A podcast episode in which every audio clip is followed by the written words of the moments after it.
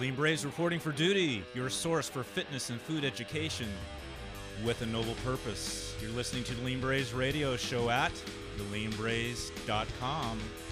We are Avengers of Health.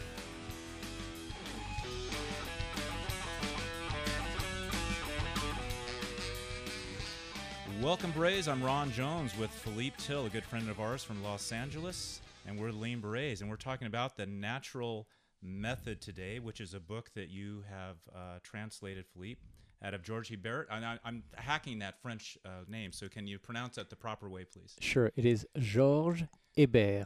Well, he says it better than I, but basically he's one of the big key players in the history of physical fitness, correct? Absolutely. He actually created a system that he calls the natural method. Right. And he wrote, people call it the Bible, but it's really the first foray into all of it. It's the practical guide to physical education, which he breaks down into four different major parts: the expose and explanation of the method, how to conduct a training session, how to score, establish baselines, and what it should contain. The second portion of the book is the fundamental exercises, the primer and prerequisite for good movement, so you can then graduate to a little bit more advanced skills. The fundamentals will include hopping, arm movements, leg movements, trunk movements, balance exercise, support, hanging exercise, and breathing, as well as incorporating equipment. So it's basically all there. It's all there. Well, that's just in the prep, in the primer. Then you've got the functional exercises, which include walking or marching, running, jumping, climbing, lifting, throwing, fighting, swimming, and then the culmination will be sports activities, physical labor, manual labor, and things, and games. Right. So if we look at the classical systems, whether it be Hébert's or some of the other ones out there, they have these a group of survival skills. Yes. And that's one of the things that you and I have learned studying history. Right. The running, yes. The hanging, the brachiation, the swimming. I mean, things that we need to do if there's a disaster right now. We've got to get out of the house, right? And so from a practicality standpoint, it's a nice system to look at. We've done a little bit of video shooting today and a little bit of chatting about him. And it was not designed, even though he was a French Marine and had a military background and martial arts background, it was not necessarily designed for the elite fighting force, Navy SEAL type cats and in France, right? It was designed out of the need, you call it a noble purpose, that just be fit for the self, so you can take care of yourself, your friends and family, and immediate neighborhood and community, and all the way up to a national level of protecting the country in terms of warfare. So it's how do we bring everybody to a level of well-rounded athleticism. The special ops guys, that's a different story. That's specialized training and additional training, but the foundation remains the same. If you can run, walk, climb, throw. Throwing is important because you have to throw a grappling hook or put up a ladder so you can then climb it and rescue somebody or escape yourself. Throwing, again, that's very important to be bilateral in your skills or ambidextrous. Because what if you get injured in one of your limbs and you can't throw with it? So all these elements are there, and developing a certain sense of strength with classical lifting exercises. Yes, it is all there. The rescue of and how to carry injured or the sick people, or how to fight, how to defend, how to clear obstacles. He was been labeled as the forefather of parkour. Right. That's one of the things I wanted to talk to you about. Yeah. And so... but it wasn't just jumping; it was all those other skills that you mentioned as part of the package. Now he spent some time. He came up with this philosophy, if you will, not just from studying all the people before him, but he spent some time in Africa. Can you explain that, because that was interesting? Yes. So there's two things that kind of came as a eureka moment, aha moment for him, was that there was a volcanic eruption in a nearby village, and he had to provide assistance along with other people to rescuing the villagers. So obviously running, lifting was essential to that, maintaining that level of energy and mobility. The other aspect was simply by observing the native indigenous population of how well-defined and agile and graceful and flexible those bodies were, very suited for the needs, and that was a byproduct of their environment. And he said, we need to be like that. Now, the problems that we have today of our sedentary lifestyle already existed over 150 years ago. We've seen those references, yeah. Absolutely. So you also wanted to tackle those. If you have the ability to, you know, develop that body naturally, great. You don't need anything. Right. If you're a natural athlete who's got it all, you don't need the method. Mm-hmm. But how about the rest of the population, which is most of us, yes, living in a city, not having access? How do we bring those methods to you? That's what he wanted to bring about. And he started, of course, not only just military academies, but regular physical education programs, which is what I was fortunate enough to grow up with. Yeah, you grew up in France. Yes. And you were joking around. You did all these. You didn't know where they came from at the time, but now you've rediscovered them as an adult, and you admitted you had a great physical education experience because of his work in the school systems. Absolutely. You know, it was it's amazing how well-rounded we were. I never saw until I became a fitness professional how actually the programs that we were going through were geared at developing that all-around athleticism. Mm-hmm. We were running long distance. We were running for sprints. We were doing hurdle runs, clearing obstacles. We played sports, team sports, or soccer, rugby, football, you name it. We also learned how to fight, and we were doing all these arm movements, fundamental positions, etc., to warm us up and get us ready. Mm-hmm. So, do you use it today as because you do a lot of personal training in the Los Angeles area. Do you use these methods as a kind of a preparatory warm-up for your clients, or is it woven throughout the whatever you do? It's both. Okay. I use the arm movements, some of which we have included in our little video. Right, yeah, that was a great experience. Yeah. So I will use that. Either I will spend an hour with a fresh client just to get a baseline of movement. If they're moving well, I will not necessarily perform like a functional movement screen with them. I just want to give them a taste of what it's like to move well, and it can be very challenging for a sedentary person. Oh, yeah. And then I will gradually shorten that duration to maybe 15 minutes, maybe down to 5 minutes only if I get the basics going. And if I see the workout is going well, we then transition into that person's individual goal. It's the same way that Hébert does it. You weave it all into that hour-long session, but the durations of each can vary. Okay. I build the transition now by either having the person power walking, sprinting, or just jogging.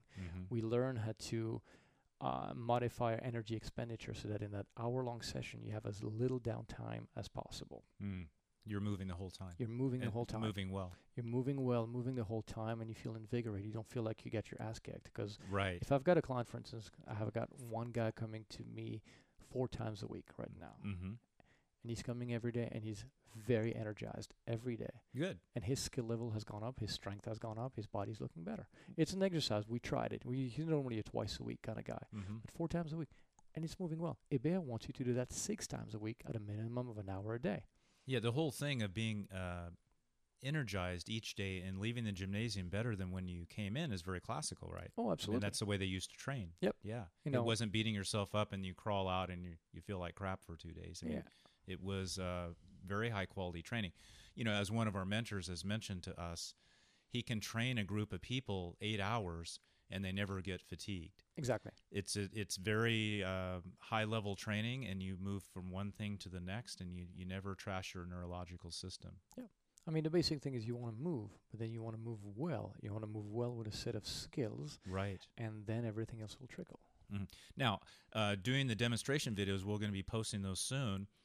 We went into 3 very basic arm movements, and then we layered in a slit, a front slit, and then a back slit, which is some leg maneuvers. But I can honestly say just 5 minutes of that I think is worth doing. Oh, absolutely. Yeah, for sure. You don't have to do an hour of it, although it would be fine. But just a few minutes of that with the way it's taught, which Philippe has demonstrated in the videos. You guys can do it at home and give it a test drive yourself.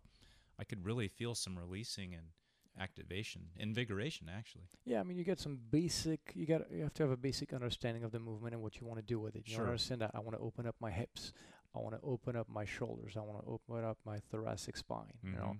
Once we give you that cue, that you need to create some kind of effort. It's not a passive holding of a position. You're very active in that process. The blood flow begins, your muscles are working, and you're creating that activation.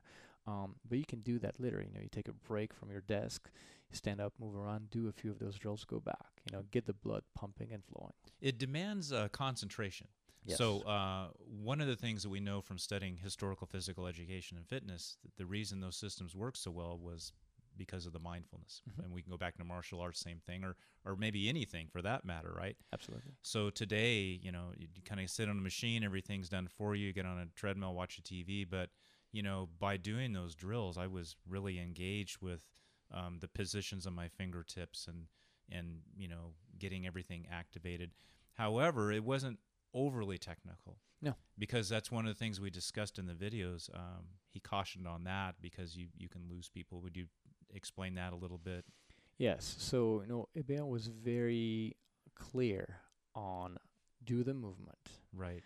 Culturally, people are going to squat or sit differently. You know, mm-hmm. people in third world countries can sit, you know, ass to floor, right. essentially, you know, hamstrings connected to calves and right. sit like that for half an hour to curved spine and be completely fine. Mm-hmm. Would be hard pressed to find somebody with kind of ankle mobility today who sits at her desk all day long to sit down, you know, even a healthy person. Right. He doesn't really care about that. He wants you to do a squatting motion. If you can do it without pain and you can do it repeatedly over a period of time, that can be hours, days, weeks, months, or years, you're fine. Mm-hmm. Right? He recognizes that.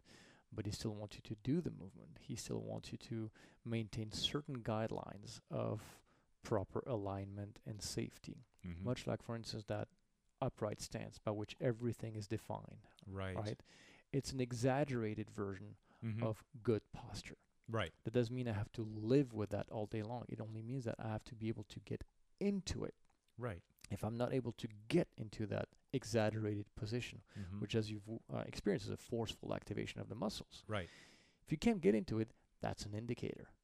Yeah, I want to talk about forceful because, you know, I've done quite a bit of research as, you know, well, the last 20 years, but especially the last 2 or 3 on vintage systems, you know, 1960s prior. They talked a lot about forceful, but it was very carefully taught. Yes. And executed. Mm-hmm. So, it wasn't reckless, and even the whole ballistic term today, it has a very negative connotation yeah. or even contraindicated. Mm-hmm. In layman's terms, that means don't do it. Yeah. But we know back in the day, actually, that was one of the methods they used to help correct people faster. So, yes, it is forceful, but it's not dangerous or reckless. No, I mean, as a matter of fact, most of what we did today was very isometric. Right. We yeah. just did a lot of what's called a forward feed, which means you create the contraction. Mm-hmm. You kind of feed your muscles. You tell them this is what we're going to do. There's elements where, you know, your contraction is a result of the heaviness of the weight that you lift. Mm-hmm. If you don't create that contraction, you will not lift that heavy barbell. If you have a weight over your head and you're holding it, your muscles will activate just to keep you upright without crashing that bell on your skull, mm-hmm. right? But when you're not carrying anything, you create a contraction. Mm-hmm. You hold on to it. It's a forward feed. So again, it's a forceful because you're creating it and you want to make sure you go as far as you can in that movement. So is this then a regress version? Because I would assume as it got more progressive mm-hmm. and the skill levels were laid down on mm-hmm. the foundation side, that the system gets more dynamic. Is that absolutely true? So absolutely. The more of the does it get ballistic at times like some of the other methods? Oh, absolutely. Okay. I mean, think about, you know, I mean, just a jumping, you know, right. broad jump or sure. high jump, that becomes a little bit more dynamic. Well, it would have to be because he was talking about survival. Yeah. And then, you know, if there's an earthquake right now, we're moving yeah. ballistically, whether we like it or not, or we're dying, right? Well, and an interesting focus, I remember, because it completely shifted my perspective. He loves running. Right, uh-huh. Running is to him the most complete exercise. It's cardiovascular, it's hygienic, and let's understand the importance of the word hygienic. It's not about right. Taking a shower and being fresh. It's more about the whole cleansing, purification, sweating, resilience, and resistance to cold or certain temperature variations. That's why he had people work out in just a pair of shorts and mm-hmm. Nothing else. Mm-hmm. If you sprint and if you really give an all-out effort, you are gassed if you do it right. You don't have a long time to run because essentially you can't really breathe well during an all-out sprint. No. But it's a full muscular effort. Everything you work. Everything. Yeah. not from a bodybuilding standpoint. You're not going to just build a Arnold Schwarzenegger body from sprinting. Right. But you will use all of your muscles. And I've taken clients through little sprinting routines, which lasted maybe 10 minutes because literally they were gassed. I'm like, now we're going to just relax. You're going to go home. They were incredibly sore the next day. Now, I don't use soreness as a measure of good exercise, but I'm just trying to make a point of like, see, this is something we don't do very often. Now is we're going to incorporate sprinting a little bit more into your workouts. You're going to get less sore, but you'll see the kind of work it creates. So that's another part of the lesson, you know. There's durations and there's intensities. If we did sprinting, so you sprint one way, you walk, sprint, walk. We're going to get back. We're going to do something a little bit more mellow. Or maybe I'll have you just hang off of the bar. You work your grip because you didn't use that on your running, right? So we're still working, but we're not going into deep fatigue, which is what we mentioned a little while ago about how do you train people 8 hours a day without getting them gassed? Yes. That's how. That's exactly how, you know. You and every session is planned. It's you're telling a story. You're telling a story throughout the lesson. Right. And he calls it a model lesson or a complete lesson. Incorporate as much as you can into that hour. And if you are limited on time, choose what you need the most. The whole mindful movement thing has been an interesting journey. I've gotten, of course, you have a martial arts background, so you have much more experience with that. Although when I was cycling and doing high-level racing, it was very mindful. But my physical fitness training the last couple of years has really shifted more into that kind of mentality, if you will. And I've noticed all kinds of improvements, and some of those being strength PRs. But I never really, that was not the goal or objective. It just kind of happened as a byproduct of thinking about what I'm doing and being more efficient. But interestingly, as I've gotten more familiar with your translation of his book, The Natural Method, I'm seeing a lot of influence in my World War II manuals.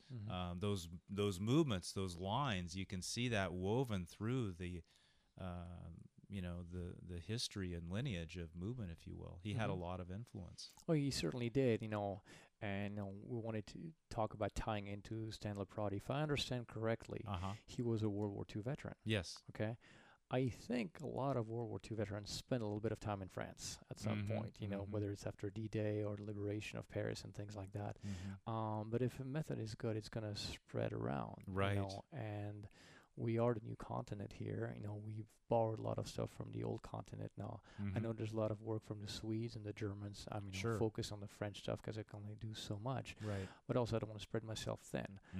That's where we all bring our collaboration and to bring the works of others together because ultimately it's all the same goal. Yeah, so Philippe referenced Coach Stan LeProtti, which is our big historical film documentary project on La Sierra High School in Carmichael, California. We know that Coach LeProtti had some influences from the French system, and we'll be doing some more shows and some videos on that as we kind of get more into the film and release some things over time. But that's an interesting relationship. It'd be fun to show that. Absolutely. And that was very calisthenic-based, and they used a lot of off-the-ground training. In the French system, a lot of off-the-ground training as well. Yes, indeed. Yeah. You know, the hanging work that you do in the beginning. Right. Eventually leads to doing, you know, the ability to lift yourself up so you can now climb. So off the ground doesn't mean just suspended by your arms. That means literally not on the ground, up in a tree, up on a rooftop. Not just doing pull-ups. Not just doing pull-ups, no. And even just the muscle-ups. It's just so you can clear an obstacle. So he shows you different ways of doing the muscle-up because what if you can't get over to where you need to? That's about reaching a certain elevation, whether it's for safety or rescue. Right. Also overcoming fear of heights. It's very important because what if you're completely frozen and need to do something that's necessary? If you didn't develop that proprioception or that ability to just overcome that vertigo, you're SOL. Right. Yes. So, you know, and that, again, the throwing exercises become very important because if you throw a rope with a grappling hook, you need to have a certain level of strength, accuracy, marksmanship. Now you've thrown the rope. You got to climb the rope. Right. So you've got the climbing. Now you're up. You get balancing because you're walking, you know, on a rooftop. And then you got to jump off one building to another or whatever you need to do or onto a tree. So the running, the jumping, the lifting, the throwing, it's all woven together. This might sound a little foreign to some people when you're talking about off-the-ground training, but as we both know, studying the historical systems and looking at vintage photographs of gymnasiums, they look completely different than the gym today would look. They did extensive off-the-ground training because, as we've been taught and learned, you can never be as fit as you can be unless you get off the ground. Yep. The on-the-ground training is setting up a base, foundation, safety, control of movement, learning some basic patterns. But, man, everything changes when you start using gravity to your advantage. And back in the day, it was just not just ropes and a straight ladder. It was ladders that had peak V designs in them, and back ladder drills where you're hanging underneath a slope ladder, and and all kinds of different rope rod configurations and stall bars, which we did a little bit of that in the video today.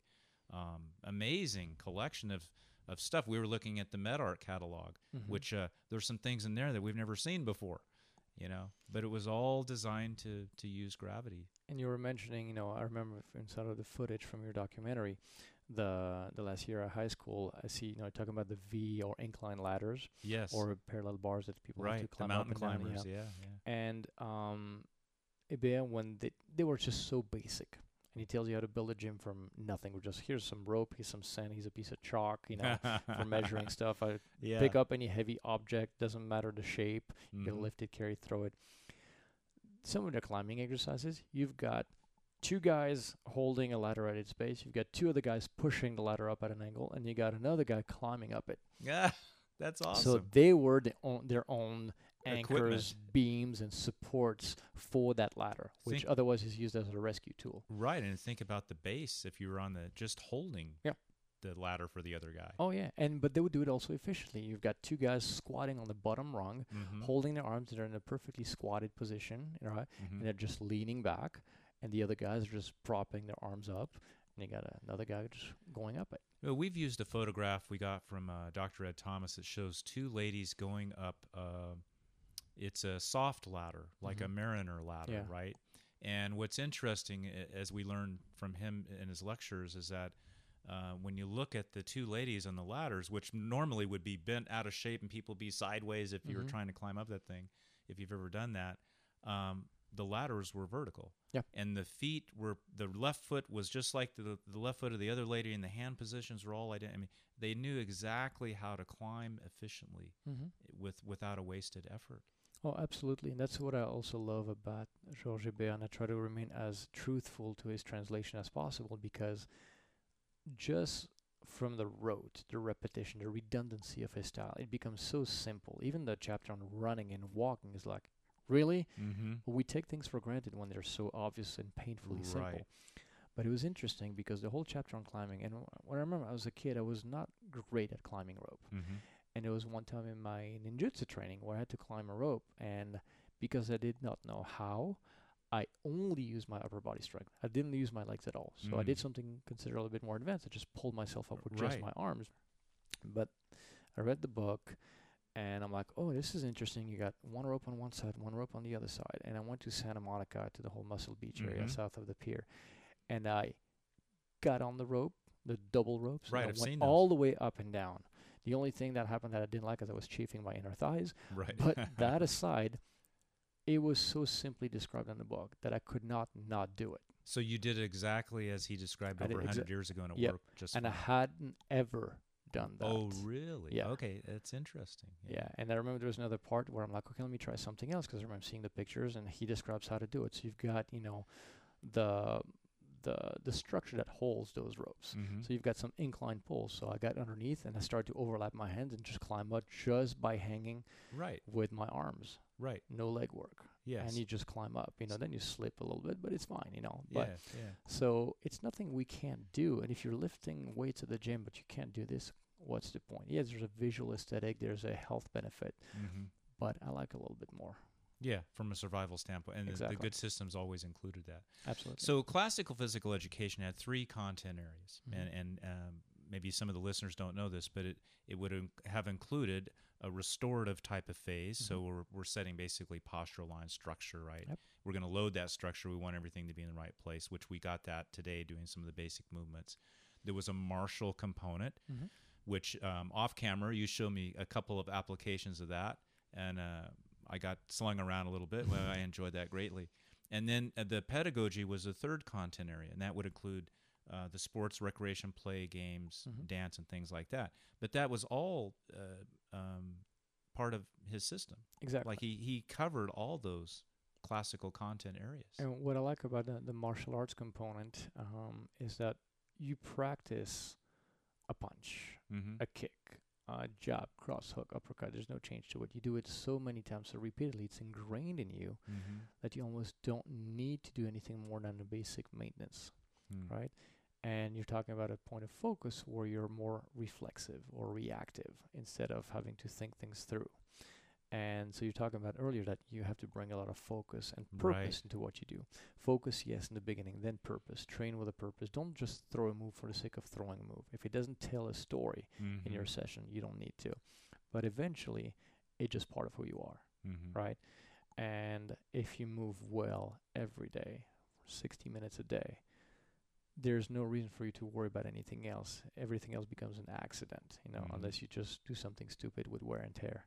Yeah, if you get back into the classics, I mean, 60 minutes a day is pretty minimal. Of course, now the recommendation is 30, so we've watered it down a bit. But 60 for kids still, though. Yes, but if you're training like this, it's a different type of 60 minutes a day. It's not like we're doing Tabatas for 60 minutes straight or burpees for 60 minutes straight, because it was a mindfulness. And I think this is where the martial component is very important.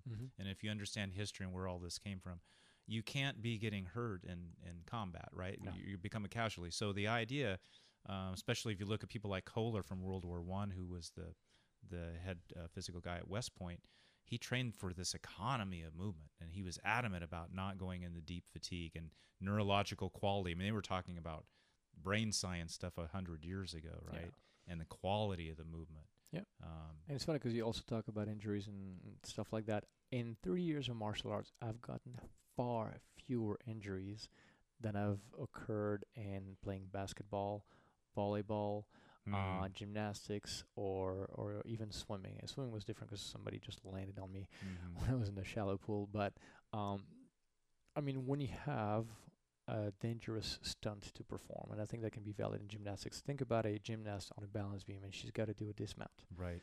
She's looking at, I can break my skull, my tailbone, I can fall on my face. I'm going to do everything I can not to. It's the same thing with a martial art. When you throw a punch and you're working a randori choreographed version of a self-defense technique, you're working with the understanding, hey, I know what you're going to do, you know what I'm going to do, we're going to go over it. But if I miss, or if you don't defend quickly enough, or if I'm too fast, too powerful, you're going to get hurt. But to me, basketball is a much more violent contact sport, right? Because you will be moving, you will land on your ankle as somebody's pushing you, and you'll twist it, right? You don't think of that inherent danger nearly as much. Same thing when you're surfing. You land in the shallow waters, you can get cut by your fin, you can land on a rock, and you can land your head on the sand and tweak your neck. Yeah. You know, these things can happen in sports where people don't think about it. So the focus and the martial arts approach to it is very, very beneficial. Excellent. Is there anything else you want to mention about that? No. We've got the videos. We're going to post those, some of the three basic movements with upper body focus, and then a forward leg type of movement, a backward leg type movement. And then we did one that includes some apparatus, like some of those basic movements, how we would use it with some tubing or a smart flex or stall bars. Yeah, absolutely. Yeah, we're talking about the difference of benefits versus results. You get the same benefit of, let's say, opening the chest, but you can increase your range of motion by making things easier and less muscular effort, or making more of a muscular development by making things harder with the same movement with a heavier weight. And the original book was this huge volume. It looked like a phone book, and you've taken that and you've broken it up into chunks. Yes. And separate books. And where can they access those and read more about it? Sure. So they're accessible at Amazon, amazon.com in the US, but any other countries, amazon.uk, .eu, .japan, they have their own versions of it. You can download it there. Just simply type in The Natural Method in your searches, and my three books will show up. Okay, and your website is? My website is action-fitness.com. You can also follow me on Twitter or Instagram, which is at Philippe Till. That's PHILIPPETIL. Or you can friend me on Facebook, and stay tuned because we're going to be setting up workshops in Southern California or anywhere else where somebody would request for me to fly to. Right, and we're going to be teaming up with you a little bit too. Absolutely. For some historical method workshops. There's a growing interest in this whole renaissance of fitness. Mm-hmm. And we think there's a nice collaborative possibility or opportunity there to get together and combine some different methods so they could learn the natural method, maybe some of the La Sierra High School methods and some of the other things that we've studied. It's just a lot of fun. And you become more educated in the process. And mm-hmm. of course, you know, the goal is to move better, but it's a lot far beyond just fitness, right? Absolutely. Yeah. And you're in the Santa Monica area, but the greater LA basin, Philippe's around, and we look forward to doing more with you, especially on La Sierra High School later on this year. Thanks for being on the show. Thank you, Ron. You've been listening to the Lean Berets Radio Show at theleanberets.com. Music today provided by our surfing guitar friend, Laramie Dean. Until next time, keep moving for a noble purpose, no excuses.